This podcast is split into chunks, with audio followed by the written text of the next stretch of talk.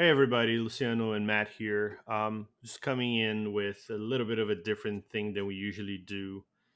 Um, so you guys may not know this, but we record pretty in advance of releasing our podcasts, and as we record this, it's about a week after all of the problems happened with uh, George Floyd's death and all of the riots and, and protesting and all of the stuff that followed. And we thought it would be like we we would be remiss if we didn't talk about it and we didn't address it because you know as much as our podcast is you know about being tongue in cheek and being funny and you know talking about things that aren't necessarily topical um i mean there's a time and a place where you have to kind of make your stand.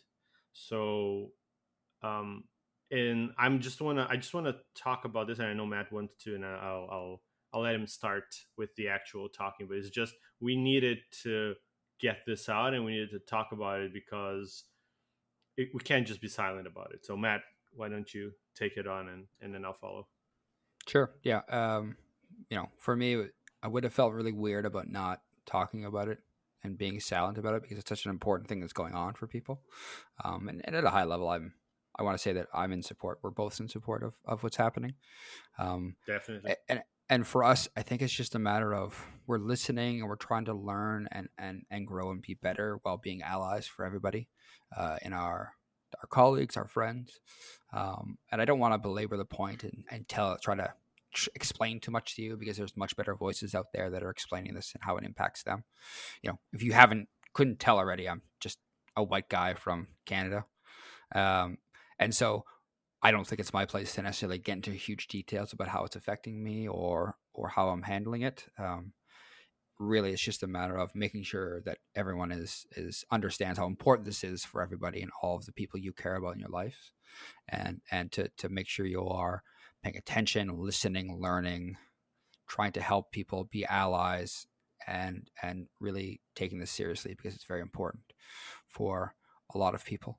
Um, and and recognize that you know it's not about being right. It's not about making sure you're on the right side of history. It's it's about being a better person to the people you care about. And so that's that's really my standpoint is I I'm in full support and I'm trying to listen and learn every day and and and I think that for me it's just a matter of being supportive at all times. And we still want to put up fun podcasts and joke around and put make fun of each other and and our friends.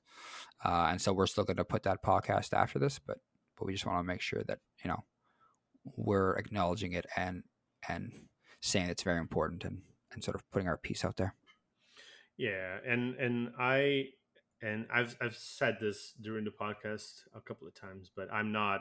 I'm in Canada, but I'm not Canadian. I'm an immigrant. I came from Brazil, but I, you know, I'm a white guy too. So, uh, you know, again, just like Matt, I don't feel like it's my place to tell people anything, um, try to educate anybody on anything. It's not my place. I don't live that reality. I don't suffer from from all of the indignities and all of the abuse that that black people suffer from. So I don't. It's not my place to educate or or tell or say anything.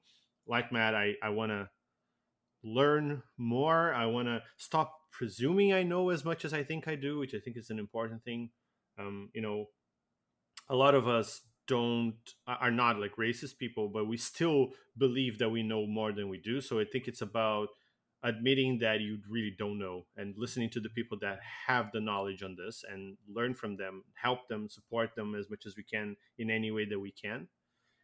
And i don't i don't want to and i'm not here to preach. I think everybody knows their own self best but I, you know, I would go even a little bit further than what Matt said. Is not just about being a better person to my friends and to my colleagues. It's just about being, you know, part of a better society. I I wish we didn't have to address this. I did. I wish it didn't hadn't happened because, you know, I wish it wasn't something that that was as endemic as it is and as problematic as it is. Um, I wish it was a situation that was unthinkable but it's not. So we should definitely talk about it, and we should definitely be supportive of of everyone who's suffering with this. Um, and I'm just gonna say it for myself: um, Black Lives Matter, and and they always will matter. And I just think, as a society, we need to figure out a way of uh, showing that to them that they do matter. Yeah, I, I, think it's really important that we're all having these conversations, and and we I agree with them. Black Lives Matter.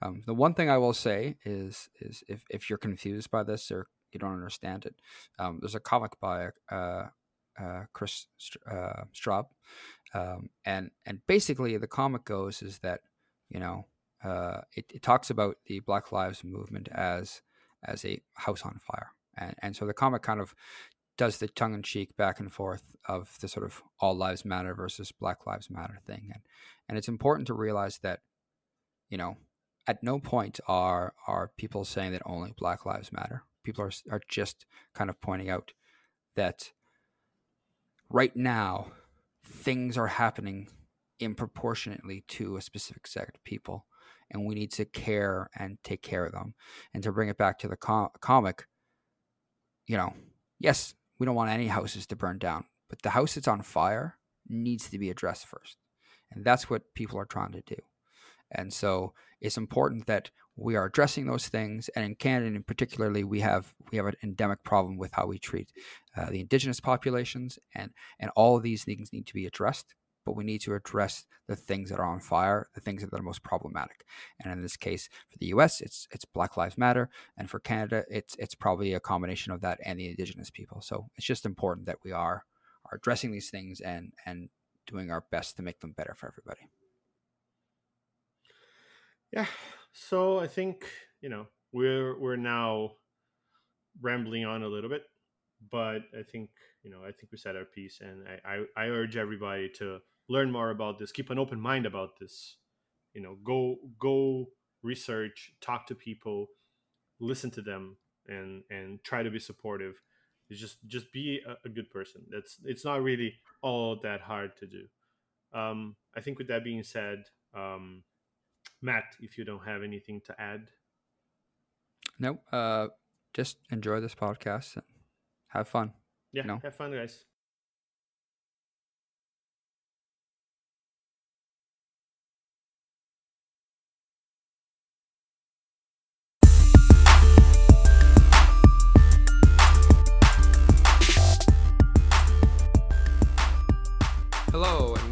You're Wrong. Hey, Luciano. What is everyone wrong about today? 80s movies, Matt. And I'll tell you why. And not only I'll tell you why, but I'll have backup telling you why because we have some uh, guests today, Dwight and Andrew Dunn. We had a conversation about this where I thought that, you know, certain movies from the 80s would hold up today. Some movies would not hold up today. And we uh, decided to watch them so I could show you how wrong you were.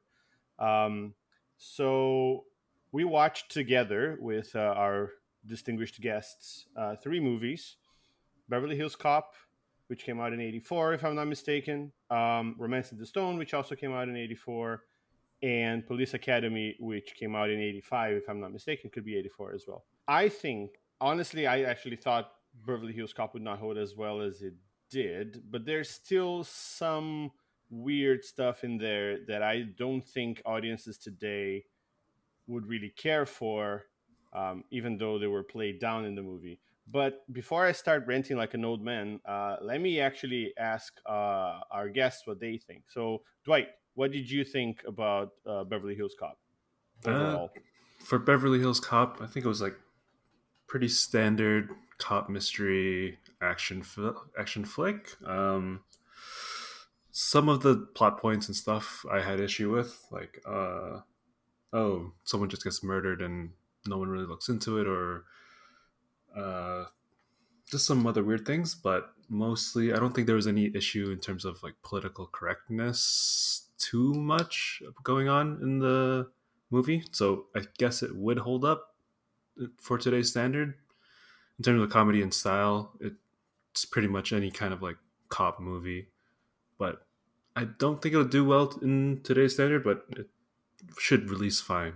Do you think it would be because of like just the plot stuff, or do you think there's actually a problem with like you know the way they portray Eddie Murphy as you know being this sort of roguish kind of cop that you know is always you know going out of uh, or going against his his boss's uh, orders yeah, and that's stuff. that's pretty sad. That's basically like Die Hard, right? Where uh, John McClane specifically Yeah. goes against the rules and like shoots everyone up. So it's like it's not different than any other action action movie, right? They deserve Yeah. to be shot because they're terror- terrorist criminals. That's fair. Yeah. Bunch of Germans. Yeah. But How about like- you, Andrew? Uh, I think the whole plot line holds up to me. I think I'd watch a movie today that had the same kind of plot line. It's just like a fun, fun action movie that I'd probably watch on Netflix or something if I saw it come up. I think the only thing to me is like there's like those random side points or like uh, things that get mentioned that you're like mm, maybe that wouldn't pass so much today. But to me, it's like it'd be easy to not not say that. Just remove that part. It wouldn't really affect anything. Oh, you mean like that joke the guys that were loading the stuff at the end used? Yes, yeah, but it's like, and it's not even critical. It's just like they're offhanded comments that even stuff that we say today would probably in the future be like the same exact thing, where it's just you wouldn't say that anymore, but you wouldn't miss not saying it either. Do Yeah. You think, do you think that um, Eddie Murphy's character, Axel Foley, was in a romantic relationship with his buddy that came back from California? Oh, oh, wow, I did not expect that hot take to happen. No? no, of course not. What do you What mean? the No. hell? What? Why not? Yeah, why not? Why couldn't it No. have been? Because it was the 80s. Yeah, but don't take the 80s out of it. We don't have to worry about that. Like the 80s would, would have hinted at it very, you know, very lightly without actually saying it. But they were just like all buddy buddy, right? They were just like Yeah. grab a They're drink. really buddy buddy. Yeah. Refresh my memory. Who is his best? Who is his friend? The guy that The guy gets, that gets killed. killed. Yeah. Yeah. Oh, okay, okay, okay, okay. They're at the bar and they're talking about, you know, how he didn't rat him out. And he's like, because I love you, man. And they like stare each other, into each other's eyes lovingly. And then they, they cut away before they make out. That guy. You- What? What movie think, did you uh, watch? Open your eyes, sheeple. Like, it was pretty obvious. Jesus. Could that be like poor acting? Like they're yes. trying to really sell uh bromance, but it turns into more like romance. Maybe it's the best acting. Maybe that's how they were told to portray it, but they couldn't, you know, act on it because it's the 80s and it would never sell. wow. Possibly. What? No, no, don't encourage him. What the hell? Movie that you made another movie.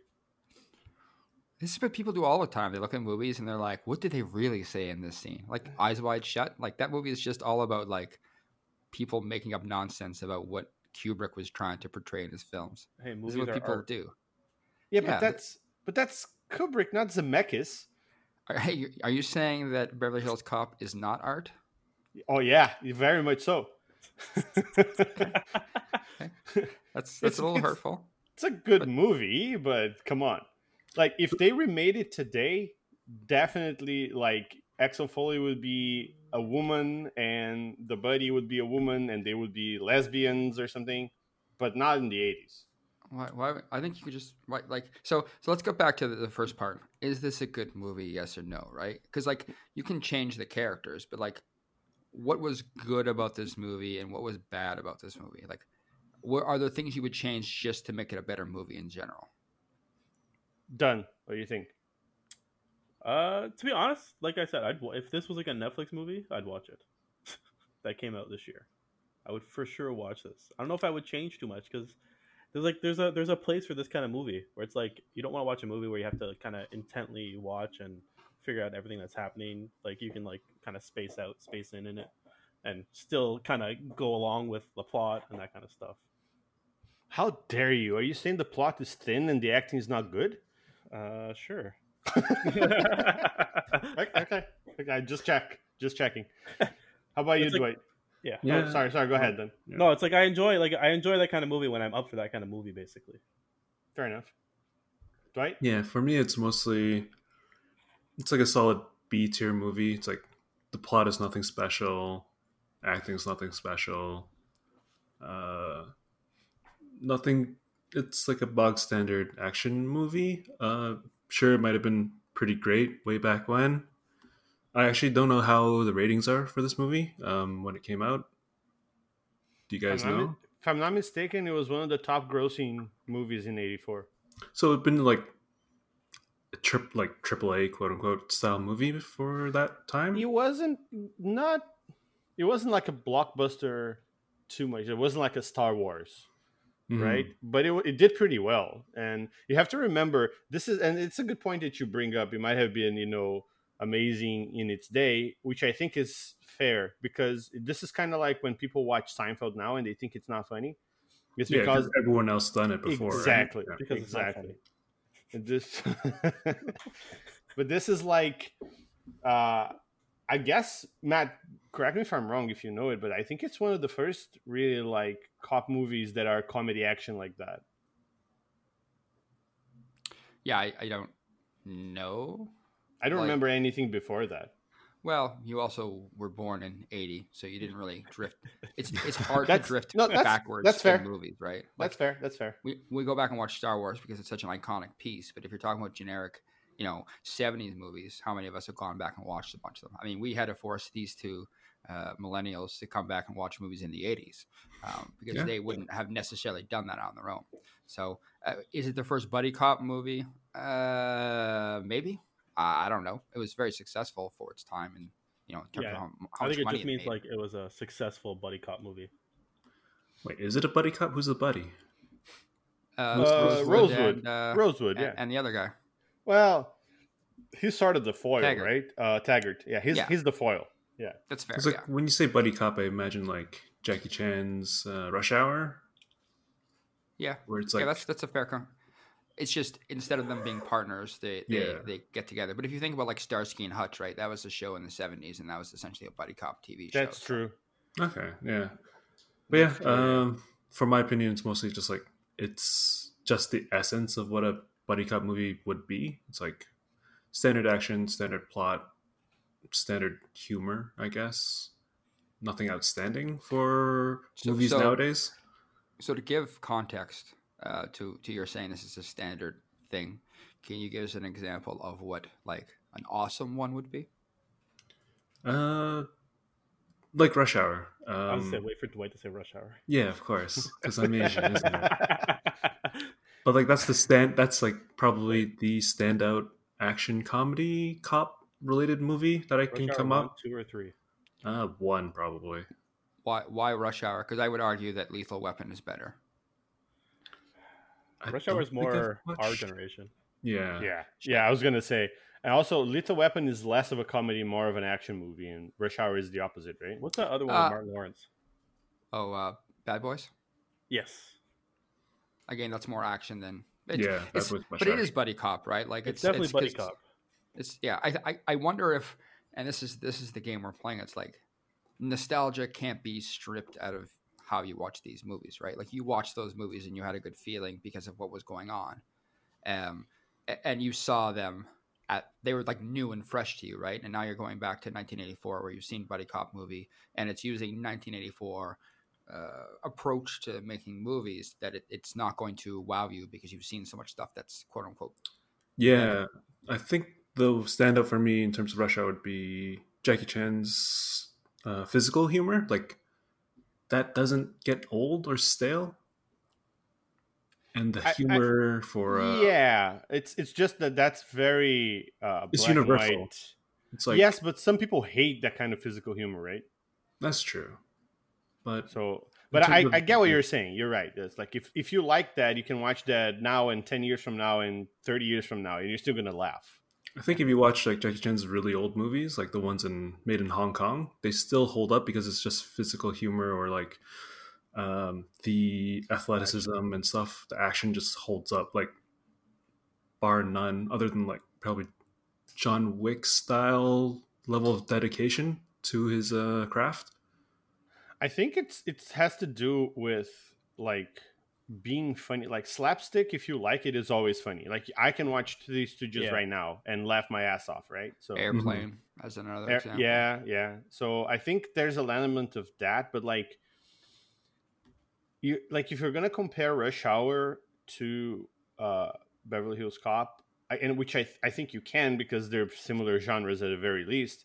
Um, you have to factor in like for example, one thing to take into account is that you know 80s like early 80s until like let's say mid 90s that was like eddie murphy's heyday right Mhm. that was he was a, a freaking star everything he touched turned to gold and that kind of stuff right and until, that's until he started trying to be every single character in the fucking movie then you know went downhill pretty fast Yeah. but, but yeah but like he was he was uh 84 he had just released hi- what is probably his most successful and famous um comedy special ever which is delirious.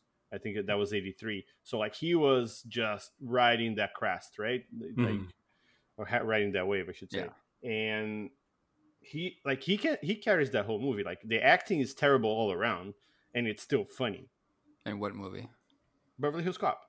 Uh, I think he did a great job acting Eddie Murphy, and I would did. say everybody else is fine. Like, the, the his um, female friend, she was not great, and the villain and the guy from Better Call Saul were not great. But I think you know Rosebud was fine. Um, Ronny Cox was fine.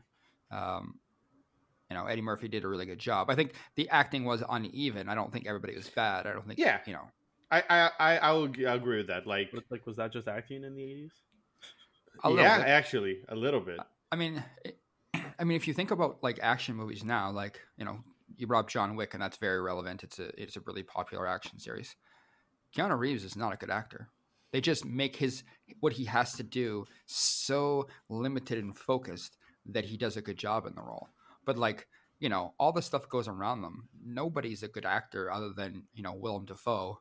Um, uh, everything is just so amped up to 11 ian mcshane's character is, is insane right they're all it's all just context to what you're watching and, and expecting out of these characters I think there's also like back in the eighties that Dunn Dunn actually brought a, a pretty good in, uh, point. Is like that was just acting for an action movie in the eighties. Like we don't see Ian McShane's acting in John Wick as like quote unquote bad because we're that's what we expect in an action movie nowadays. Yeah. And so maybe yeah, I, I guess you're right because I don't remember. Granted, the first time I watched this movie, I must have been eight, if that.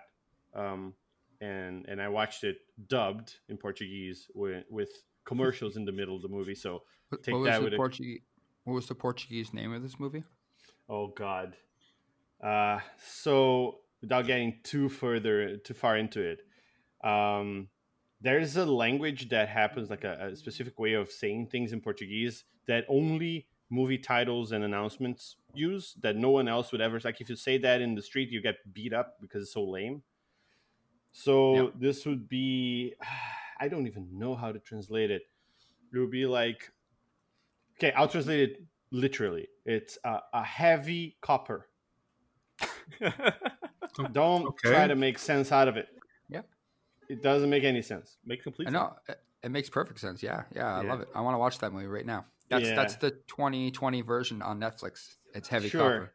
sure. Al- also mind you that eddie murphy in portuguese sounds basically like, like every other black guy in any other movie because it's just the one voice actor that makes black people voices. Right. That was great. Yeah. Yeah.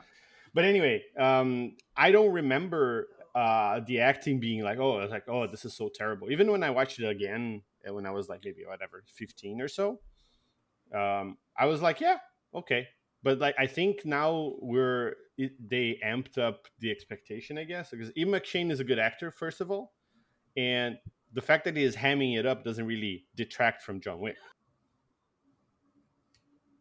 Yeah. i guess yeah i guess i guess dunn's right. This is just like action movie slash comedy movie acting in the 80s and that's what it is It'd be interesting to see like how it changed like the 80s, 70s, 80s, 90s, 2000s, 2010, 20s. Like that. we can we can make another party like this in a few months maybe a few weeks and Yeah. watch some 90s movies we'll see we can find some uh, 90s movies maybe we do you know one of the rush hours is what like late 90s the first one I- yeah, mid yeah. it's like 95 or something. yeah but Yeah. it's bet well, okay we'll talk about it later Yeah. Yeah. Uh, so, yeah, we'll, we'll we'll figure out a couple to to make sure we we touch all all decades of, of the genre as it is. So so we've said that Beverly Hills Cop was good, um, and if we were to bring it forward into 2020, it, we're kind of hit and miss as to whether or not it would hold up. So, what would be the things you would need to do to make it? Because Dwight, you said that you wouldn't care for it, whereas Dunn, you're like, I'd watch it on Netflix. So, what are the things, Dwight, you would need to do for 2020 to make it uh, a viable action flick? Uh, it's more like the plot, like the plot points and plot pacing. It was kind of all over the place, or didn't really make sense. It didn't really flow naturally.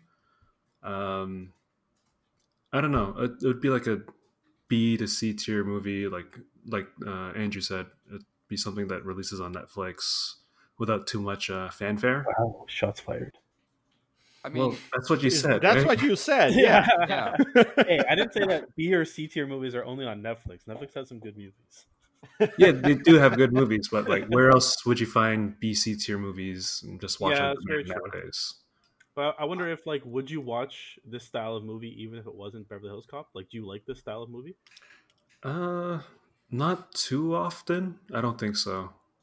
Like, so it would have to be like, I guess, like a really popular and good movie. Maybe you'd watch it. Yeah, it has to be like uh, usually popular or something like super campy or ridiculous, like um, Iron Skies we watched with uh, Matt.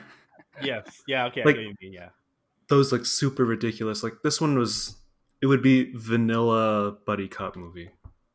Yeah. So if they Well- doubled down on like the campiness of Beverly Hills Cops, you'd probably watch it now. A bit more, yeah. Like there was nothing ridiculous about it. It was, it was like Don't, average don't Joe. say it. Don't say it too loud because Eddie Murphy will hear it and he will remake it. Yeah. It's like I, I, I think rating that works. that's the challenge is, is is it's clear that Beverly Hills Cop was made as a vehicle for Eddie Murphy, right?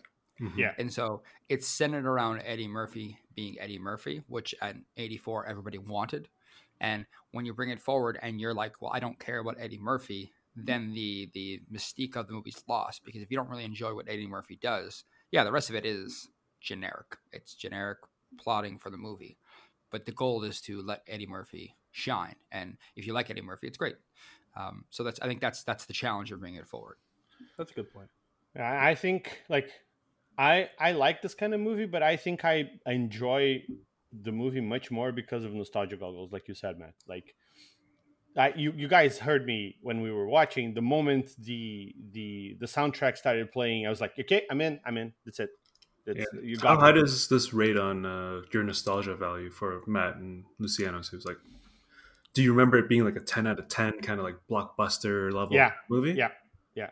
not blockbuster necessarily, but a ten out of ten. Like I would watch this on repeat if I wanted, if I, if I had to, or if I if I could. Can you watch on repeat nowadays? No, no, No? no, not anymore. Matt. t- taking away um, the fact that there are 10 million things to watch. Um, uh, you know, back in the 80s or back in the 90s, if this came on, I would definitely watch it. It's really enjoyable for me to, to exactly the reasons that Dunn says. It's nice to be able to watch a movie and have it not be complicated, not have it Mhm. like the plot twists 17 times. Like sometimes that's fun, but lots of times you just want to like completely shut down. So I would rewatch it, but it's really hard to make something a rewatchable that you do more than you know once or twice every five years because you, you have so much to do and there's so much content now. That's Yeah. it's Does it hold viable. up?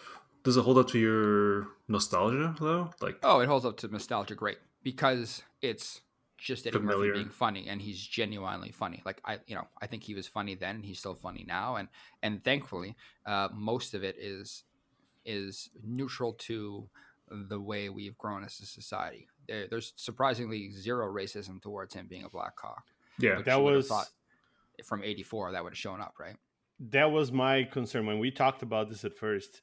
The way I remembered the plot going, especially his character, is like, oh, look at this guy from Detroit. He's also black, you know, and then he, he uses bananas. I'm like, the, all those things together is bad, Yeah. but that's not how it goes in the movie, right? It's Yeah, those they- are like their own tropes by themselves. They're not like specific to him. yeah, yeah. Yeah. It, there's nothing to do with like him. Oh, look, he's he's the only one who understands the criminals because he was a criminal or anything like that, which is what I remembered, but I was Yeah. wrong. Like it's yeah. Do you think it was mostly because it was starring Eddie Murphy that they didn't uh, lean into that too hard? no, Um, but they could This have leaned on eight- it. So this is a good point to probably shift to, to Police Academy because we're already like 20 minutes in on this. But this is a, a good point you bring up. Like they could have played that for comedic effect, right? Like Eddie Murphy could have played into that somehow to be like, you know, That was- uh, black cop, etc. There's a little bit, but they could have played into it more. Whereas Yeah. Police Academy couldn't help but fall over itself on the gay jokes. Like it couldn't couldn't Yeah. stop Yeah. doing it Yeah. consistently.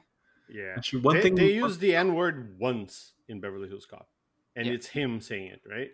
Yeah. So so if we shift to Police Academy, uh, Dunn, why don't you take this one first? Uh, how how would you rate this one? I as a think movie? I. wow, I liked Police Academy best out of all of them, to be honest. Uh, Uh, man after my own heart. So you're you're a monster then. You just you hate the gays and everything else, right? I'd apply my same logic to that I did Beverly Hills Cop. If if this was out today, there'd be a bunch of things that are removed, but I would still find it enjoyable. Like I found it enjoyable for like the plot and like the things that happen versus those little those little like uh not so on point comments and stuff that happen throughout the movie. right. So so all jokes aside, um, you clearly don't hate the gays, but like what what parts of of Police Academy were enjoyable to you? Like not the one off cheap jokes, but like the what what part of it was? Ah, that's a really good question. I think it's just the whole the whole concept of like it's just these like wacky people trying to become cops, and it's like they go out and they're like committing crimes, and then it's like they go back to school, and it's like okay, now we now we're gonna take this test on how to be a cop. It's like it's that that concept to me. I think is like enticing to me. So do you think this? I, I listened to another podcast called the the Rewatchables, and they review a whole bunch of old movies. And one of the things they ask is, could this be remade as a a, Netflix series? Do you think this would be a better thing nowadays to make it like a a six episode Netflix series versus just a, a one off hour and a half movie? Oh, that's really hard. I would say no. I feel like it's better off as a movie. Because like I don't know, it, it, I feel like if you stretch this kind of movie out into like say like six hours, there'd be like too much gaps between the things, or you'd have to like pile on the jokes, like What if- What if I What- told you they made like six or seven of these? Police I was gonna say. I was gonna say, jokes on you. They stretched it into seven movies, not seven. But do they each have their own kind of unique plot, or it's the same style plot through all of them? yeah, Um, they have they have unique plots. The only one I ever remember is Police Academy goes to Miami. It's like number five for whatever reason, um, and so it's all centered around Miami. But like, there's other ones where it's like, you would have to look at it. Like they have their own plots in theory, yes, but it's basically just riffing off this same stuff again and again. They do change characters though. Um, like the second movie, uh, half of the cast is not there, and the the whole premise of the second movie is their um, um, Lassiter's brother ha- is the captain of a precinct, and he needs new cops because of some reason I don't remember. And then the the recruits get sent, like Mahoney and and Jones, they all get sent there. And then instead of it being uh, Lieutenant Harris being the foil, it's a guy called Lieutenant Mauser, who's just as funny actually. But that like the second movie is a lot more like slapsticky and a lot more like it ramps up the craziness, and the plot is even thinner than the first one. And Oh, then wow. from yeah, and from the third movie on is just garbage. Like it's just terrible. I mean, Um, terrible in comparison to Police Academy. Uh, Dwight, what are your what are your? Did you love Police Academy? Uh, yeah, I think I enjoyed it the most. Same as Andrew. Um, for me, it mostly was how the humor was done. Like, I know this is not probably the highlight or the best joke of the movie, but when um, they were hiding under the podium with the prostitute, You would like that joke. yeah, like it was raunchy. It was like there's like a wink and nod kind of thing to the camera where it's like, oh yeah, obviously it was the prostitute giving him a blowjob under the podium, but like he only sees Mahoney at the end. It was like, and they also paid it back at the end where Yeah. when he when Mahoney was giving the speech, Yeah. there was someone under the podium. It's like that was that was a nice little like I don't know callback kind of humor comedy. Yeah, that's- That's just a good all around joke. Yeah, I agree with you. like I know there was like some homophobic stuff in it, but I'm not sure if that was like really hating on the gays. So let me let me give you some context. Um, Sure. In the '80s and '90s, even like we never like I can tell you, I used uh, you know, gay or or fag Oh or yeah, yeah, whatever yeah. as as just like a word it, that it didn't. I didn't even know it had anything to do with homosexuals until I was a lot older. Right? It doesn't make it right. It doesn't make it good, but it's it's just thrown around like it, it's a thing. It's a bad thing, but it's a thing that was there. Like you you know, if you wanted to kind of insult a guy or try to kind of get him you know off balance, you would say that he has some sort of homosexual tendency. And Yeah. that was just all over the eighties, right? It's like a So I- standard insult, right? Like Uh, you don't even think about it. Exactly. Well, that's exactly it. I mean, That's exactly it. It's it's ignorance. It's you know you don't Yeah. think Oh, yeah. about it, but you're being ignorant to what you're doing because you you kind of know you're just ignoring it because everyone else is doing it, and I Yeah, think that we can all admit to sense. It Yeah. doesn't even register that it is offensive, and then you might be hurting people with this. yeah Like- like, you you know you know that it's probably you know where the term comes from but you don't put you, you're, i was too young and naive to connect the dots right that's i think that's what I- Exactly. i think that's what it is Yeah. Yeah. But I think when we used it back then, like we didn't actually have any hate for the homosexuals or whatever when you use that term. You're just like you're just trying to piss the other person off. Like, yeah, it was ignorance. But I guess if you release this movie nowadays, a lot of people might have issue with a lot of the jokes that they came out with. Oh But- yeah, so, so you'd have to drop all of the the the the, uh, The the, gay, Blue ref- Oyster the, gay- the gay jokes the but Blue when- Oyster Club stuff. yeah yeah There's because even, you like, can't the part, there's even like the cross dressing parts and stuff that wouldn't fly as much today. No. And so the one part I'm curious about whether it would still be good is the part where the the obviously racist cadet um, basically has a Ooh, slur yeah. against black people. Could you keep that in because of the way the high tower, the, the the the large guy reacts to it, or could you would you still have to chop it just because it's like you're you're treading on territory in a comedy that you really don't want to get into? Huh. That's that's interesting. I guess like you can do it, but you're taking like sort of a risk for it. I don't think like if this was an R and it is an R eight R rated comedy, which most of eighties comedies should be because there's tits everywhere. Like I've I don't understand. There's like a movie about someone dying of cancer and then suddenly there's tits. Like I don't understand what what's wrong with the eighties. But It's an American R, uh, a European PG. yeah, yeah, fair enough, fair enough, fair enough. But like I don't I don't know that you could get a studio that would accept that kind of risk for a comedy. That's the thing.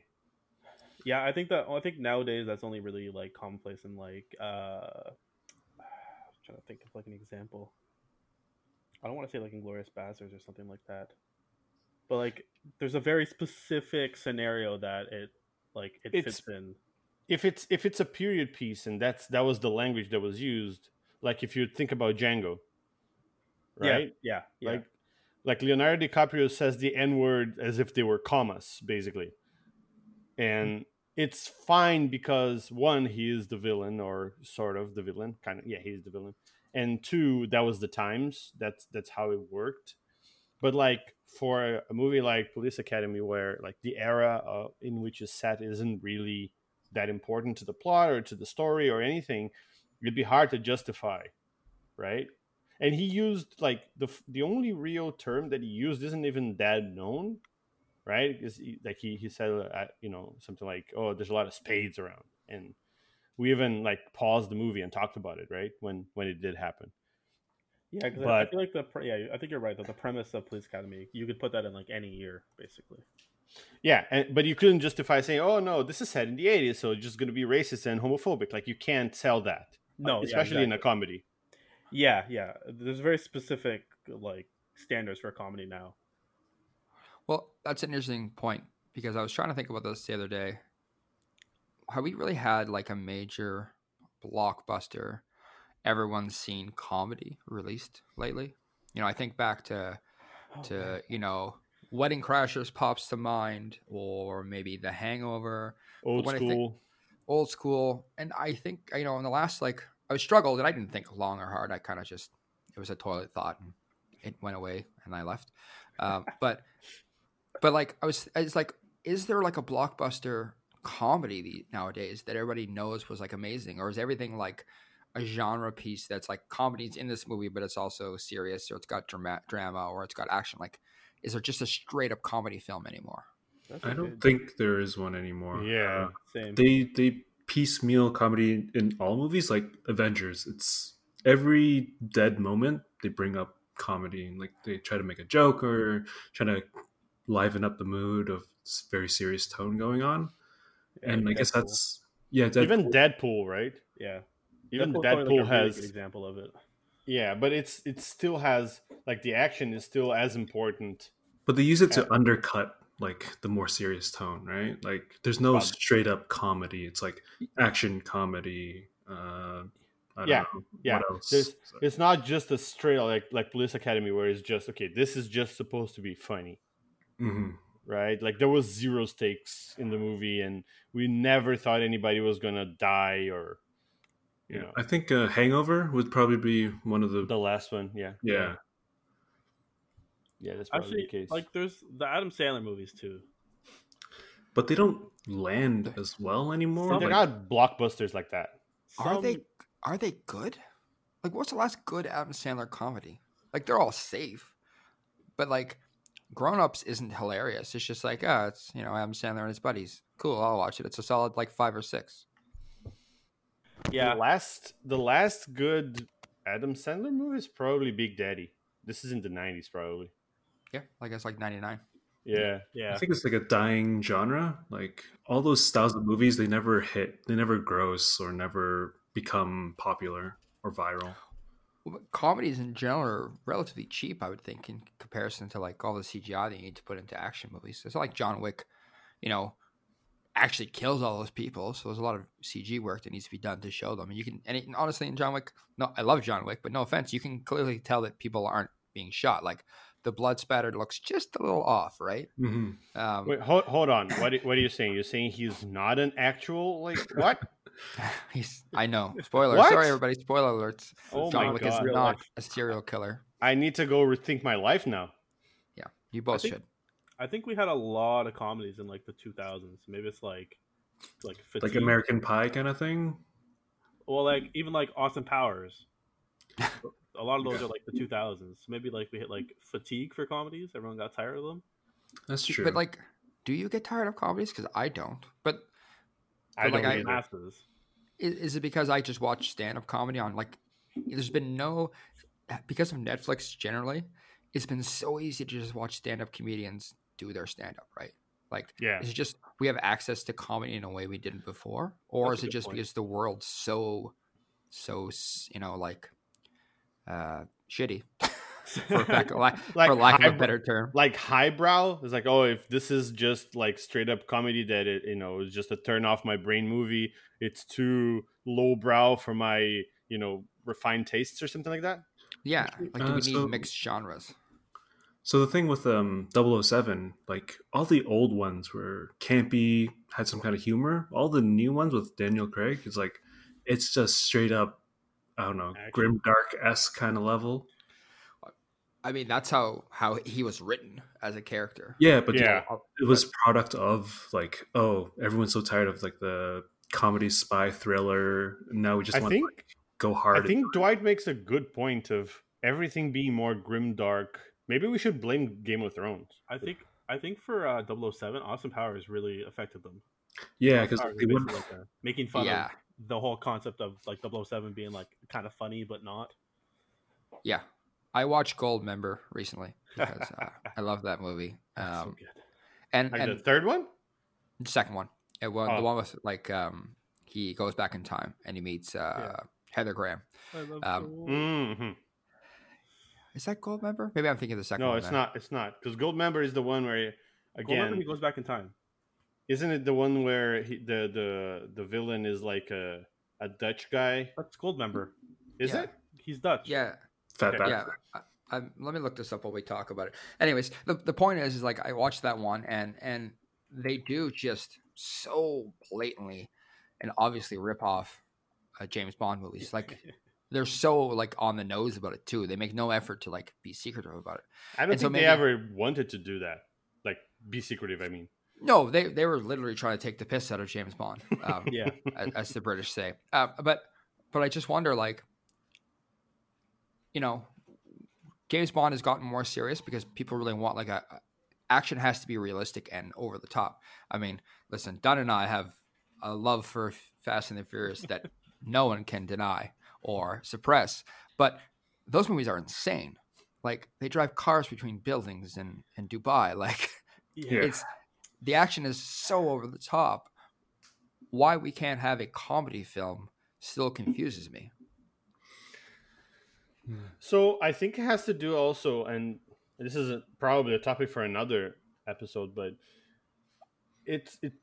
There's been a huge dry spell of like new IPs or like original stories in movies lately. It's Mm. always an adaptation or a reboot or a sequel or a remake or whatever, and like you'd be hard pressed nowadays to say someone's going to remake Police Academy nowadays because I don't think it would fly. They would have to change the plot and, and a lot of the jokes so much they would end up being a completely different movie. It would be And I don't gritty, think that gritty sorry? reboot where like half the police academy squad is murdered or killed in like an attack on the police academy and like how everybody grows up to you know build a squad to get revenge and murder the people that murder the the cadets. Oh, could Yeah. start that the, the Scottish. What's what's his name? Uh, I don't know. Ignore me. I can't remember his name. What, He's an not in- actor He's not in much anymore. Yeah, the actor. like Sean Connery. No, if, if I like named one of his names, you'd know it right away. But he, he'd Gerard, be Gerard. Butler. Yes, that's who it is. Yeah. he'd be perfect for it, would he not? Oh Like- yeah, For what? Like a remake of Police Academy starring what? Gerard Butler and Willem Dafoe? Yeah, with with Matt's plotline that he just came up with. yeah. But Willem Dafoe is too good of an actor. Gerard Butler would be like the the leader of the cadets, and then you'd have like one or two hot young actors or actresses. Maybe like you know, like Taylor Swift is her first acting gig is in this Police Academy movie to bring in bring in Uh, the millennials to watch. As what? Sergeant Callahan? All right, that that's okay. So that's another. Let's just before we close talking about um, uh, Police Academy. What you guys, you uh, Dwight and and Dunn? What did you guys think about that whole? Um, I don't want to say over sexualization of that, but particular situation, but like Callahan being you know lusted over and you know getting together with the fake Spanish guy or, or Latino guy. What do you guys think about that? Uh, for me, it was like two on the nose. Um, I didn't realize how raunchy '80s comedies actually were. Oh boy, Because you like, have seen nothing. yeah, I know. Because nowadays, I guess it's pretty tame. It's like very tame compared to the '80s. But like, I didn't know it's There just straight up nudity out of nowhere. so there were rules to comedies in the '80s, um, and essentially one of the rules was that you showed naked women like Yeah, once, maybe twice at the very most. And it Just- happened. It was the rule. and just just breasts. yeah. It was like else. it was pretty nonchalant, I guess. I'm not sure if it was for you guys, but it was like, oh, just like pan over, a bunch of naked girls in the shower, and then Yeah, like, It's people That was it's too nonchalant, right? Like that's it's Yeah. just like you don't need to show these women showering. What this has no plot point, like at all. I guess I would be like misogynistic in terms of like how they portrayed women in those times. But oh like, yeah. there are still like raunchy moments nowadays, but I guess it's not so. I don't know. What if- Gratuitous? I Yeah, think What if more I- of a build up to it. It's not What just if I- like Sorry, what if I told you that in the '80s you didn't have the ability to see naked women on the internet? that's Yeah. true. What if I, think told you like- that the like- '80s did not have internet? I don't believe. I don't believe you. Can you come again? and right. that's that's actually another thing that we would, and this this is pervasive, I guess, to all three movies. But you know, you guys were saying, oh, there, uh, I think it was Matt that was saying, like, there's so many options nowadays that why would I watch this particular movie over another one, or why would I watch this one on repeat? That was the thing in the '80s that you watched whatever was on TV, right? Yeah, And you didn't have a million choices in a million channels necessarily. Well, there's probably even less like less options to go to the movies to see a like. I feel like there's less movie that's, movies that came out. I'm assuming. Yeah, Uh, yeah. So it's not like you had like eight movies going at the theater. It's probably like three or four. So it's like you choosing like Beverly Hill Cops or Police Academy or like two other Yeah, movies. yeah, and th- and it, that that's where I think uh, Matt, uh, feel free to chime in, but like for me, that's where watching shit on repeat came from. Because like, okay, I love this thing, and there's really nothing else that I know I like, so I'm just gonna watch this again and again and again Yeah. and again. And also, no internet to see boobies, so like, Yeah. it's true. It's true. Yeah. Well, Yeah. it's, yeah, that's why you watch movies over again because your choices were limited. Um, so, so if we wrap up Police Academy uh, and we move on to uh, Romancing the Stone, when we look at Police Academy, you guys enjoyed it the most because it was funny, and while there were jokes uh, made at the expense of one group society that we kind of just accepted in the 80s and 90s because we didn't know better and we didn't realize the impact. Um, you still think that these the physical comedy, the sort of the intentions of the comedy, and the sort of structure of the movie was enjoyable. Is it? It's the best, but is it the least of the three to be able to be just moved forward without any changes? No, I feel like it's probably the almost the most that have to be. Yeah, so I think that's what Matt's asking. Like, Oh. if you wanted to bring it forward to today, you'd have to change a lot of it. Yeah, yeah. Yeah, you probably have to change quite a bit, but I think some of the tongue in cheek kind of stuff could stay in, but like just the outright homophobic and I guess racist remarks, you got to probably tweak a bit. But Yeah. uh, since I'm neither of those demographics, I can't really say or be outraged by any of it. So I didn't find anything outrightly offensive other than the some of the racist remarks. Um, the gay club stuff was it's kind of funny, but also I don't know how like hateful fly, or yeah, that probably wouldn't fly. But like you can go to like a let a more toned down kind of like gay club, and that would be fine, I guess. But like I, I- don't think I don't think so because the, the thing is, is like just because you're not gay doesn't mean you don't know that that's playing on a trope that fair, puts those people in a negative light, right? And I think that's the problem is that you can't just go to any sort of gay club because the whole trope is like being gay is bad or wrong or not socially accepted, and that's that's where it falls flat. So you'd have Yeah. to find another joke.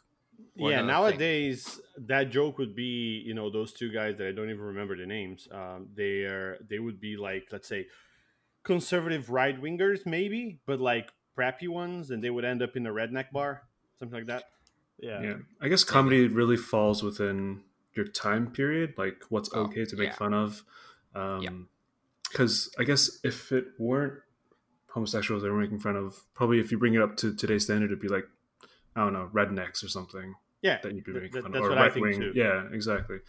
So it's like, I guess comedy to be funny, or I guess to make a funny-ish, or one way to make a funny comedy is you have to be somewhat offensive yeah. but you know like there are lines and like i don't know what the proper line is in today's standard but like i guess the reason why we found some of it funny was because it was somewhat offensive too I feel like it's when the uh, it's offensive towards like one specific thing. Like you could be offensive in very like broad kind of things and like offensive to like multiple various things. But when like most of the offensive parts are against like one specific group, then that's when it's kind of like more over the top to me.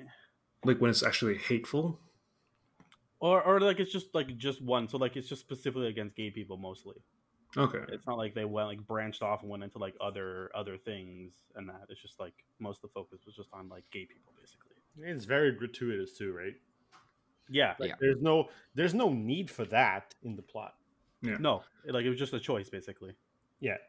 actually for uh, matt and luciano what what are your opinions on police academy i don't think we covered that It's one of my favorite movies of all time as far as comedies go, honestly. Like really I must have watched it 15 times and I hadn't watched it in a very long time, but I, I basically said kind of what I think. Like, I think there's a lot of nostalgia for me, and I still find it funny because, uh, you know, in some ways I'm a monster, but also I can remember the context of the era. And I, although I'm, you know, 100% behind the fact that it's wrong and you shouldn't do it and it, it obviously hurtful and wrong it's still it's still funny unfortunately uh, but i i like it a lot more because of you know the the memories and nostalgia goggles than like if it was just a movie i'd never seen before and i watched it today I'd probably not like it as much. How about you, Matt? Um, I, I, as I told you guys when we were watching that, I dressed up as as a character from Police Academy for Halloween. Uh, so these movies hold a, a, special place in my heart. Um, it's it's tough because I, I think Luciano's nailed it. I'm able to conception uh, con- put the context behind when the movie was made and understand that this isn't necessarily funny, but at the time it was deemed to be funny, and that's why it's there. Um, but I think it's so wrapped up in nostalgia that I can't unravel the two. If I was showing this movie today, you know, would I have a hard time laughing at those scenes?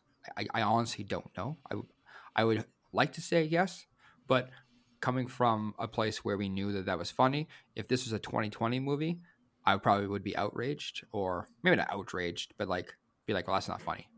Yeah. Um, and and so it's interesting to see what I'm willing to accept because it was done in the 80s versus if it was done in the two, the you know 2020s and and that's good because we want to show growth as society.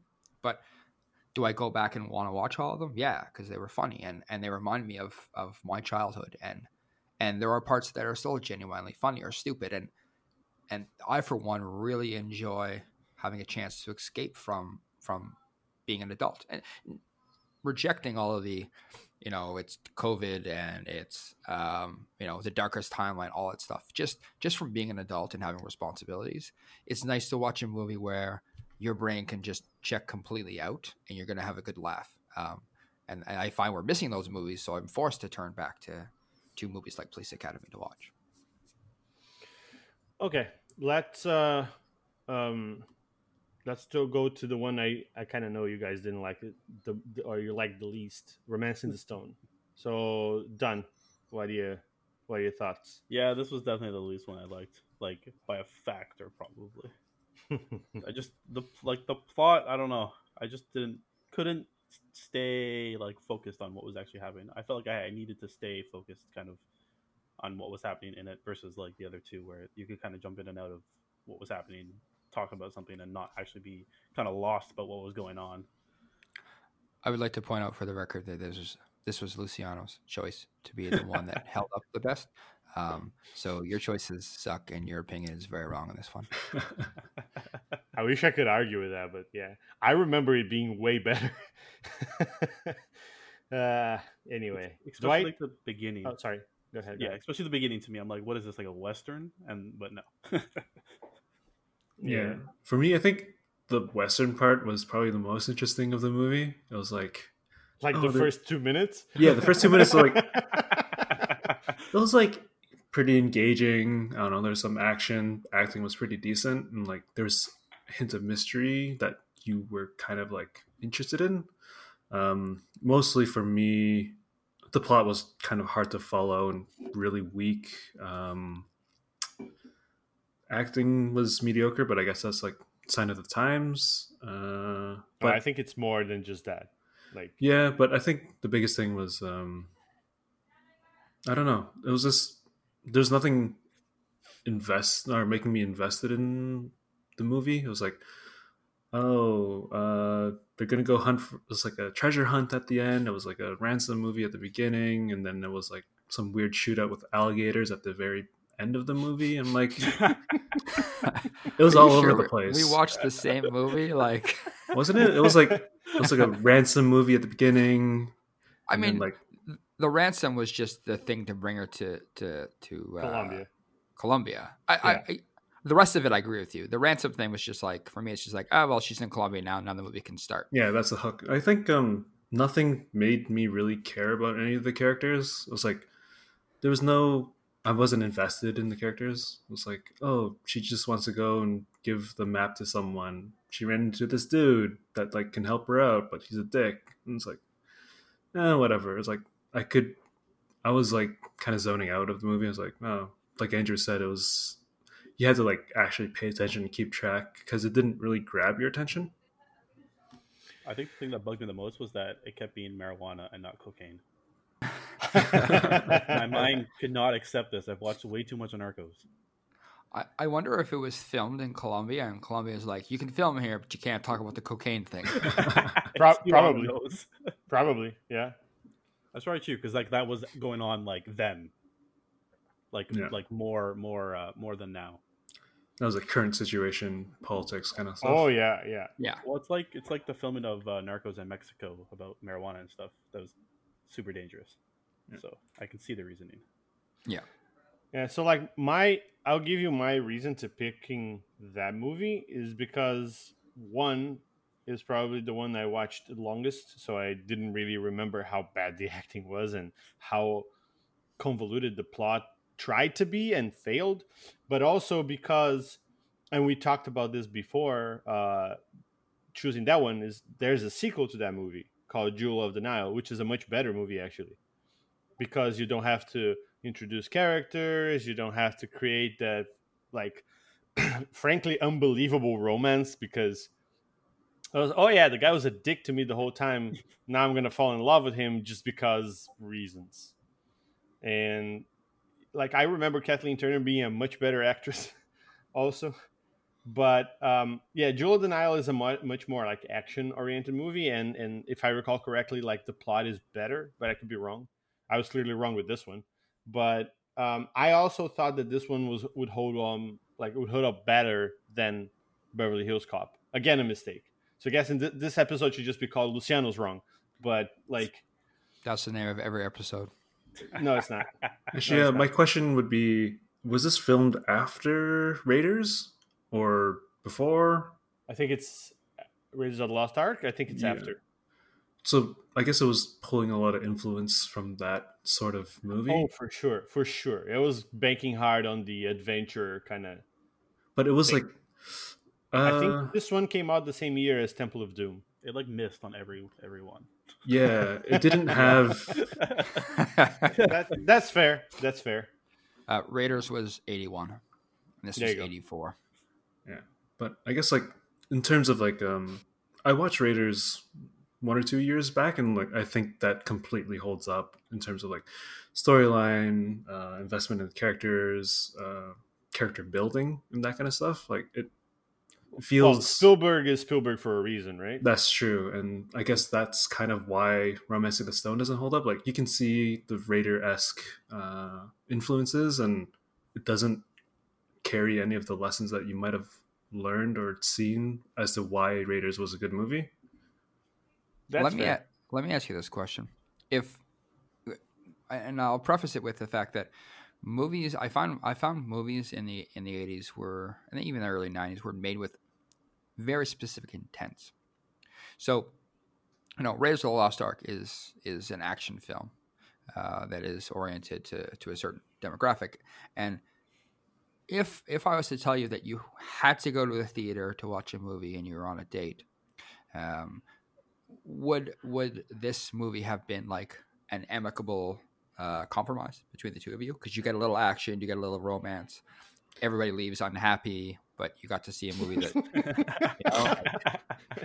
Yeah, I guess it's like a date movie. I guess like it pleases both Yeah. audiences. It's a crossover. Yeah, I guess if you do if you do put it that way, like it this was made to become a movie you watch with someone you're dating or someone you're seeing with like some romantic undertones. I completely see it. I guess if you go watch Raiders, it's like, oh, I don't know, that's like a pure action adventure flick and there's no like romantic undertones. I don't think so. I was definitely seen as a guy movie. back then. Yeah. Okay. So yeah, I guess Matt makes a good point, but like it doesn't hold up. What do you think, Matt? What, what, how you liked the movie back then and now? Um, you know, of all the movies, this one certainly showed that the story was nonsensical. Like, I, I was actually on board with the idea that she was going to Cuba or Cuba, God, Colombia, Racist. and ah, they're different or whatever. I don't know. Um, and like she, the hook to get her down there was fine enough. Like the thing that she was, she was a romance novelist, and like cool, but like romance novelists, as far as I understand, make made no money in the '80s. Like it's like yeah, you're a published author, but you know the genre is a very niche genre. So she isn't necessarily rich, so they didn't play it that way, which was fine. She just had a job that was a, it let them get away with a, a quirky title. Um, but once she gets there, like the fish out of water thing, like they, they I think they try to do too many things. Like fish out of water, um, and then it's like, you know, the fact that she meets a, a, local man who is Michael Douglas. She's like, really, guys? Like, he's just a white dude. Like, he's not a local. He's just a guy who lives there. But like, they couldn't have gone with somebody from Colombia, right? Like, that's the '80s. It would never have flown. Mm-hmm. Um, and and just the pacing of it's just all over the place because like like they're stuck together. That's fine, you know. Fish out water, stuck together. You have to follow them around, great. And then all of a sudden they've decided to fall in love, and I'm like, wait, when when did that happen? Um, and then the Danny DeVito subplot of him chasing them around. There's just too many characters going on. There's too many, you know. it was like three villains basically. There's just so much happening that it never settled into a storyline that had meaning or or or anything else. And, did they ever? Did they ever say who hid the gem and all that? Like, where did it come from? No, nope. no, no, that's not important. Okay. Yeah, okay. it was just like here's a, a treasure map. Good luck. Yeah, yeah. So like overall, it was like I remember it. Maybe it's because I watched it as a kid. My simple kid brain couldn't figure all this stuff out. But like when I watched it as a kid, it was like, oh, that was fun. That was cool. Like it, it was Same. like if I watch Same. if you if you say Raiders of the Lost Ark is a ten, I would like that's like a like a I can't use seven because that's the coward's number, but I would give it a, a, probably an eight. Just um, use the coward's number, man. no, I'm never going to use the coward's number. Jesus. Um, I would have said it's an eight, and after watching it, I'm like, that's like a four. Like it was yeah. just all over the That's place. a five for me. How would you guys but, still rank Raiders right now? Raiders is a nine for me, ten maybe. It's yeah. such a good movie all around. I would still say it's a nine or a ten. Like I think I, again, I can't take it out of the context it was put in, but but you know, one for God's sakes, it was made in 1981, so I would give it a yeah. But like objective, objectively yeah. speaking, what made Raiders a 10 in today's standard and Romancing the Stone, Beverly Hills Cop, and Police Academy? I guess your opinion kind of dropped as to when you watched it, as opposed to Raiders is still held up to that standard even through the times. It depends on what you're gonna hit Raiders failing for, right? Raiders had the one thing of it's it's simple. It's a simple story, right? It's mm-hmm. like this cool guy, Indiana Jones, like he's he's an adventurer. Everybody loves someone looking for like ancient treasure and artifacts. The villain is simple. It's Nazis. Everybody understands that Nazis are evil. Um, like it's it, the story is very simple, and that's mm-hmm. that's sort of the elegance of the movie. It's like a simple story. He has to do this before the Nazis do because the Nazis are evil, and then you wrap action sequences around it. And would could you update those action sequences for for 2020? Yeah, um, but overall, it's really good. And I think you know we forget this, but Harrison Ford is a charismatic as hell actor, and so he really pulls that movie along. And Michael Douglas is uh, he's a good actor, but he's not charismatic. It's it's a different thing. So first of all, you know, back in the '80s, uh, Harrison Ford gave a shit, which you know that makes a whole lot of difference when you're acting and and Michael Douglas is a good dramatic actor more than an action actor. Like if you watch, you know, all all of the uh, sides aside, if you watch Basic Instinct, he does carry the movie acting wise. I mean, sure, Sharon Stone's body carries the movie otherwise, but like uh, like if you go from an acting perspective, he does a really good job in that movie, and also like other movies in the '90s that he's more of a, a dramatic um, actor than than he's trying to be an action guy. he holds up much better. Whereas Harrison Ford is really good at the action stuff. Plus, the script for Raiders is much more like tight than than Romancing the Stone is. Would you say because it was it was like a lot simpler, a lot easier to follow? Like there was no, I don't know, there's no fluff there was like yeah, okay. exactly. It's because because Ra- uh, Raiders is is straightforward, like Matt like you saying, uh, Dwight. Like it's like this is what it is. We're going after the treasure. There's all of this danger, and the Nazis are evil. Like that's super tight, right? Whereas with Romancing the Stone, I think Dwight nailed it. Is like okay, first it starts. The first two minutes is some weird western. Like, oh no, she's reading the book. All right, fine, and she's crying at her own book. All right, forget about that now it's a ransom movie because her sister, blah blah blah. Now we go to Colombia. Now it's some sort of a treasure hunt, and now it's running away from the bad guys. Like it doesn't really decide what it wants to be, and so it, it is four things badly instead of being one thing well. Okay. Does that make And Danny then- DeVito the action star? Sorry, Does that mean Danny DeVito's the action star? kinda, isn't he? He's the best actor in that movie for sure. Honestly, his comic relief parts were very Probably enjoyable. Yeah, Yeah. yeah, yeah. So, so we all hate. We all didn't. We shouldn't say hate, but we all realized that it's not. It didn't hold up at all. And and for it's it's funny because I think I think Luciano picked this because we assume the reasons why a movie wouldn't hold up are based on like the the you know the tropes from the 80s that we've now stopped using in the you know, 2000s being racist being sexist being all those things but the reality is it was just a muddled mess of a movie that we accepted because we didn't know better so if you were trying to say i'm going to make a romancing the stone style movie and, and we'll I'll, I'll label that style as like a romantic comedy that has action in it are there any pieces from romancing the stone that you could use would you chop things out? Like, for example, I would chop out the fact that she's a romance author. Like, who cares? You could still call it Romancing the Stone and not have her be a romance novelist. Like, that didn't matter at all. And you could have saved yourself probably 10 minutes of story time. Um, I don't know because it's very important towards the end where they're like taken in by that crazy fan of hers and all that stuff. I don't think that that's the problem. Like you needed to make the beginning, like the first act of the movie needs to needed to be like a ha- half the time maybe, uh, just establishing okay she's you know being she has to go to Colombia or whatever because of her sister. Like you don't have to go through all of this the stuff that happened there, and then you can get to the action faster and make the plot a little bit less all over the place with like you don't need three villains in the movie so you're saying you Just just make it- basically got to rewrite the entire movie, right? I think So the- that's similar feeling yeah. that I have. yeah, Yeah. it's the premise is not bad like if you if you state it as a premise you know this uh, romance novelist has to go to colombia to rescue her sister that's being uh, held uh, hostage because she has this thing that the, the the kidnappers want and then it turns into a an action movie where everybody's going after whatever the treasure is. It's not that necessarily a bad plot. It's just it was written all over the place and it didn't really commit to any of those pieces. Yeah, it was, so- uh, there's too much stuff going on, too many characters, like not enough time to Yeah. build each individual character. Like you don't really get a backstory of anyone else. And you're just Yeah. like, okay, everyone, this guy's evil. This guy wants to be the hero, but also like wants the money. And like she's just a naive novelist, and you're like, okay, go with it. Yeah, I I think it would have been better if it was like half of it was focused on like her just trying to find like where they are, and like no no other callbacks to like the people that did the kidnapping and stuff. Just like her journey to like figure out where they are in Colombia, and then like split off to when she gets to them. Then it's like they're the main villain, the only villain really. Yeah.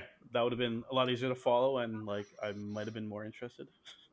But I think in terms of like political correctness and whatnot, I think Romancing the Stone was probably the safest. I'm, But- That was why I picked it honestly. I'm hard Yeah. pressed to find something in it, to be honest. Like nothing happened, so it's easy to be politically correct when nothing happens. Fair, fair. I mean, the thing, I, the thing I would pick out the most is the fact that she went to Colombia and and the mm. thing, you know, she was a fish out of water, but she found an American Yeah. man who is like that's. If you would make this movie now, it would be like that guy should be Colombian who spoke Yeah. spoke Yeah. English. But but you could argue you could still pull it off, and no one would blink an eye at it. It would just be like, yeah, that makes sense. yeah, it'd probably be the safest of all three, but also for worst. other reasons, it was probably the worst movie. It, I think because it's so tame everywhere, that that's why it's safe. But it, like you wouldn't do well nowadays. Yeah, for I sure. don't think. Because in all Yeah. honesty, what really happens? Nothing stands out in this movie to me. People get eaten by alligator. He, he swam in water to chase after an alligator, skinned it, and made boots out of it. Yeah, like, yeah. That's the 80s. That's the most 80s thing about this movie is like you get to the end and you're running out of money and it's like okay, let's wrap this up. He now has a boat. He found the alligator that stole the the the stone emerald thing. somehow in the middle of all those alligators, killed it, got the stone, sold it somehow, bought a boat, made boots, came back, fo- like it's it's it's a very 80s thing to do. yeah, it all, it all wraps up nice and tightly at the end, basically. Well, nicely, sure. Tightly, eh. Yeah, yeah, okay. Well, tightly for this movie. In the context Is- of this movie, it's tight. I mean, uh, on the one hand, it's very tight for this context, yeah, and and the other hand, it at least doesn't leave the worst cliffhanger of all time, right? Like that's the common trope we face in the in our movies now. It's like I'm just gonna add a, a part in here where we know there's definitely gonna be a sequel, even if you know there's no sequel that actually happens. They still want to lay up and get a three picture sequel movie deal going on. Um, Oh, yeah. So that was nice. The other thing I think I, I would like to point out here, I pointed out when we were talking, and I need to point out here now is um, the the one of the villains, the villain that was bossing Danny DeVito around. Why did he have the skullet haircut? Like it didn't add to his character. It, He's a bad guy. Bad Yeah. guy. Yeah. Bullets. Yep. but like, n- why? He needs to be ugly because he's a bad guy. Yeah. that's that's guy aggressive choice on. For being ugly. It's the 80s, man. Do you remember the shit that went on in the 80s with movies and stuff like that? Like that's tame. Like, he didn't but- he didn't have a scar running through his whole face or something. But the thing is, is like that's an active choice someone made. It's not Yeah. like like that's what baffles me. Like this guy's gonna have a, a, a skullet, and it's like Style choice. I guess, but like this is part of the, the you know this is what you guys point out. It's like is like I don't spend enough time with this guy to know if he's a villain or not. He seems kind of evil, but kind of not, but kinda, and they never they never used that for anything. Like it's What just they he- set it up for nothing. He's like Worf in in Star Wars, uh, Star Trek. Sorry, Oh, where okay. he's like he's he's just evil enough for the other guy to seem more evil. What if that really wasn't their choice and like the actor just had a skullet and he's like, I'm not changing this. Uh have you seen his acting? Do you think they couldn't replace him? like that was that was an active like I don't know who who takes care of how hairs look in the movie, but whoever that person is, that person was like, you know what? A skullet will drive the point that he's a villain. Which in the eighties is like tame. Because like in the eighties, people people not all movie makers obviously because that would be stupid to say but like a lot of the more me- mediocre um storytellers let's call them if we can they were like okay audiences are idiots so we need to show them that this guy is super evil. So like they will have you know metal teeth like you know uh some of the some of the bond movies have uh what's his what's his name? Iron jaw or whatever? Awesome. and yeah so he he like we're lucky that on top of the skullet he didn't have like a giant scar running through his whole face and maybe an eye patch like he wasn't totally evil. He was just maybe Exactly. evil. exactly and the way the way you know the actual mostly evil guy is evil is one he's foreign so there you go and two he has a, musta- a mustache Yeah. Right. Check and check. yeah so i i think i don't i didn't know that the skullet bothered you this much matt but i guess here we are Such it's just such an awful. It's never been an acceptable haircut. Never, ever, ever. Are you are you worried that you know people might think you would sport a skullet? Is that why you're so worried? No, I can't support a skullet. I can't grow hair anywhere on my head. Yeah, you can. Oh, my beard, but like not for hair. Like it's just it's just such an, a weird like. You made this choice, and it was obviously wrong at the time. It just blows my mind. Ah, I never expected you to be this distraught by a hairstyle of a secondary villain that makes no difference. so bad, just so so bad. Okay, so we've been through these three movies. Um, we've talked about the pros and cons of them, how we can improve them. So let's let's give it a rank of. Uh, we'll do it twice. We'll do one for a ranking of which one you like the most to the least, and then we'll talk about you know which one would hold up without any changes in 2020. So let's start with your your top movies. Uh, Doug, you go first. Uh, Police Academy, Beverly Hills, Romancing the Stone. Well, there's a really big space between Beverly Hills and Romancing the Stone. Give, gi- you know, give each one a number, a rank out of ten. Uh, Feel free to use the coward. No, Police Academy say eight out of ten. Beverly Hills Cop, um, I'll use Coward's number seven out of ten, and then Romancing the Stone legitly is like four out of ten for me. Okay. Cobra. Kaito? I'll let No. Cobra, you go first. Mix it, Me? mix and match. Okay, so for me, uh, it's the same order: Police Academy, Beverly Hills Cop, and and Romancing the Stone. Police Academy to me is nostalgia goggles fully on, strapped to my head, glued in, never coming off. Nine out of ten. Uh, Beverly Hills Cop is eight out of ten. Romancing the Stone, five point five out of ten for me. Jesus, decimals. Good God, That loud. Dwight. yeah, same order, but um, Police Academy would be like a six. Uh, Beverly Hills Cop would be like five, and Romancing Stone would be like two, three, maybe. Jesus Damn, Christ! they're dead. Like, I was, Look, look at murdering critic over here. Jesus Christ! I, I basically stopped paying attention for Romancing the Stone because I was so uninterested. I was like, No, that's fine, but like I thought you liked Police Academy way more than a six out of ten. uh, Hey, hey, Roger Ebert, can you give us what you would give Rush Hour, just so we have Rush some Hour? context here? Yeah. I'd be like an eight out of ten. But Okay. I have to watch that. I have to watch that uh, soon to give a better number. But What's a ten out of ten for you? Ten out of ten in terms of action comedy, or Yeah, sure. uh, you have to get back to me on that one. I have to see. Wow, it's like no movies hold up to my standards. hey, I feel like we need to grade you on a bell curve or something. we need to Um, bring Gabor in. We Gabor is wow. I mean, Something if we can get a two out of him, we'll be ecstatic. no, no. Gabor would say, you know, something like, "Oh, Romancing the Stone is shit," but like Police Academy is eight out of ten, and I love it. But and then he would go into a thirty-minute diatribe about how everything was shit. Yeah. Like, All right, so He Matt, did that. Ragnarok. Um, I'm gonna. I'm actually gonna switch it. I'm gonna say Beverly Hills Cop is ahead of Police Academy, and then Romancing the Stone. But, but it's actually you know what they're tied for Beverly Hills Cop and Police Academy. Like I give them both eights, and Romancing the Stone, like I said, I give it like a four.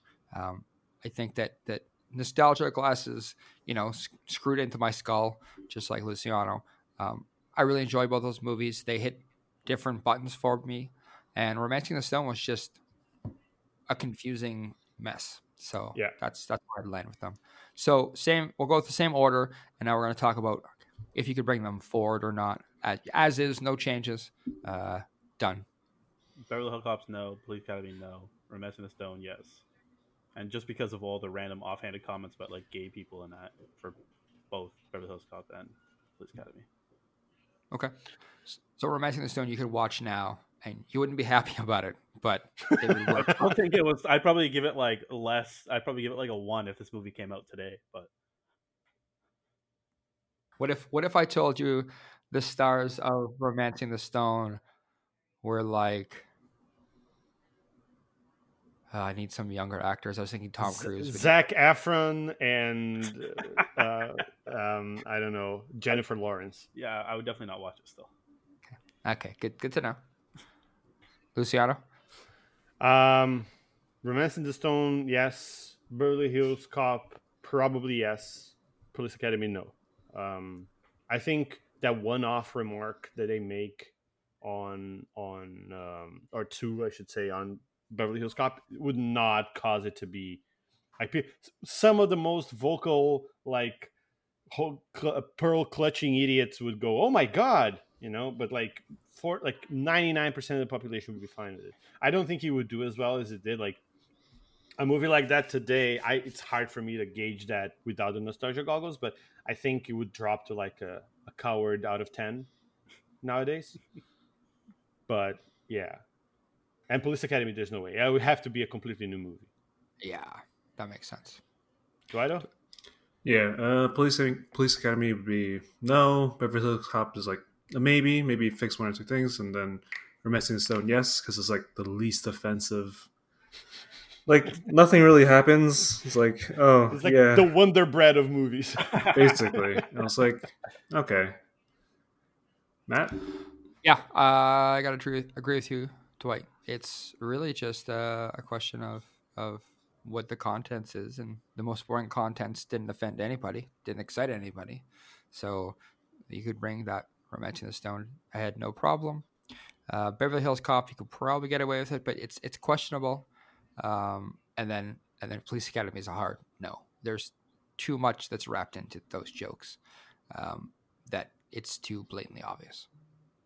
I think you know Police Academy sorry, uh, Beverly Hills Cop could benefit from like switching, switching some characters, like they, they like to do in in in remakes, where you know uh, Rosewood would be a woman, or you know, uh, I don't know, the the villains would be like lesbians, something like that, just to kind of throw a bone for everybody, and then it would land really badly because people, oh, they're just pandering, that kind of stuff. But I I think if it was made nowadays, they would remove that joke, the, the at the end that the bad guys are talking about. Um, but I still think people would find ways to complain. I, that's one of the, the kind of movie I feel that people would find ways to complain about, even if there was nothing to complain about. Yeah. Just because it's everything. too like nice. If that makes chan- any sense. No, but I get what you're saying. Yeah. Do you guys think there's a problem with like pandering in today's movies? It's like got to be inclusive to everybody, so everyone has to be thrown a bone. It's like at one hand, it's pretty obviously throwing a bone, but on the other hand, it's like I guess it's nice that they're being more inclusive. I, I don't want to get into a moral or philosophical debate on that stuff, but it's it's it's not pandering because if you don't do it, then no one gets used to the concept, right? So like, yes, you have to be like, I should have a a woman of color in this movie, and I should have a guy in this movie, and I should have a girl in this movie, and someone who's Latino or Latinx, and someone who is who's uh, you know transgendered, etc. Because if you don't do that stuff, it doesn't become normalized for people. So they Yep. kind of have to go out of the way to make it happen. Um, so to answer your question, yes, they are intentionally adding these people to movies, but I think it's good because that's how you normalize it in society and make it make make people realize that you know the gays aren't coming to corrupt all our children, etc. Like Oh, that's, yeah. I think it's like it's a good thing, but some people lean into it too hard. Maybe that's a discussion for another time. Yeah, but I think I think it's not pandering. Just as a as a side comment, I think Same. it's what Matt said is we need to make this be okay with everybody, and that nobody's going to get outraged because someone who they're not expecting to show up show up. I don't think it needs to be, you know, everything needs to having uh, like an inclusive thing all the time. But because we've never done it before, we need to kind of err on the side of being more inclusive, even if it seems like pandering. I don't think it's pandering though. Yeah, I think that's it's more fair. like becoming closer to like how like society everything is nowadays too. Like And and like a representative of actual you Yeah. know, society. Like there are people that are different than in the, the viewer, whoever the viewer is, right? And, and people need to be okay with that. Like it shouldn't matter. yeah, that's but- how I see it basically. Since it matters, we should include people more. yes, I also agree. So let's let's wrap this up. Um, I guess everybody was wrong except for me. We all agree. Yes, thanks. The worst movie you Classic. picked Romancing the Stone, so you're the wrongest of the wrong. yeah, I know. It's I was right in the sense that it holds up, but it was not a good movie. I, I honestly thought it was a much better. I remember it being a much better movie. I think it's what Matt said.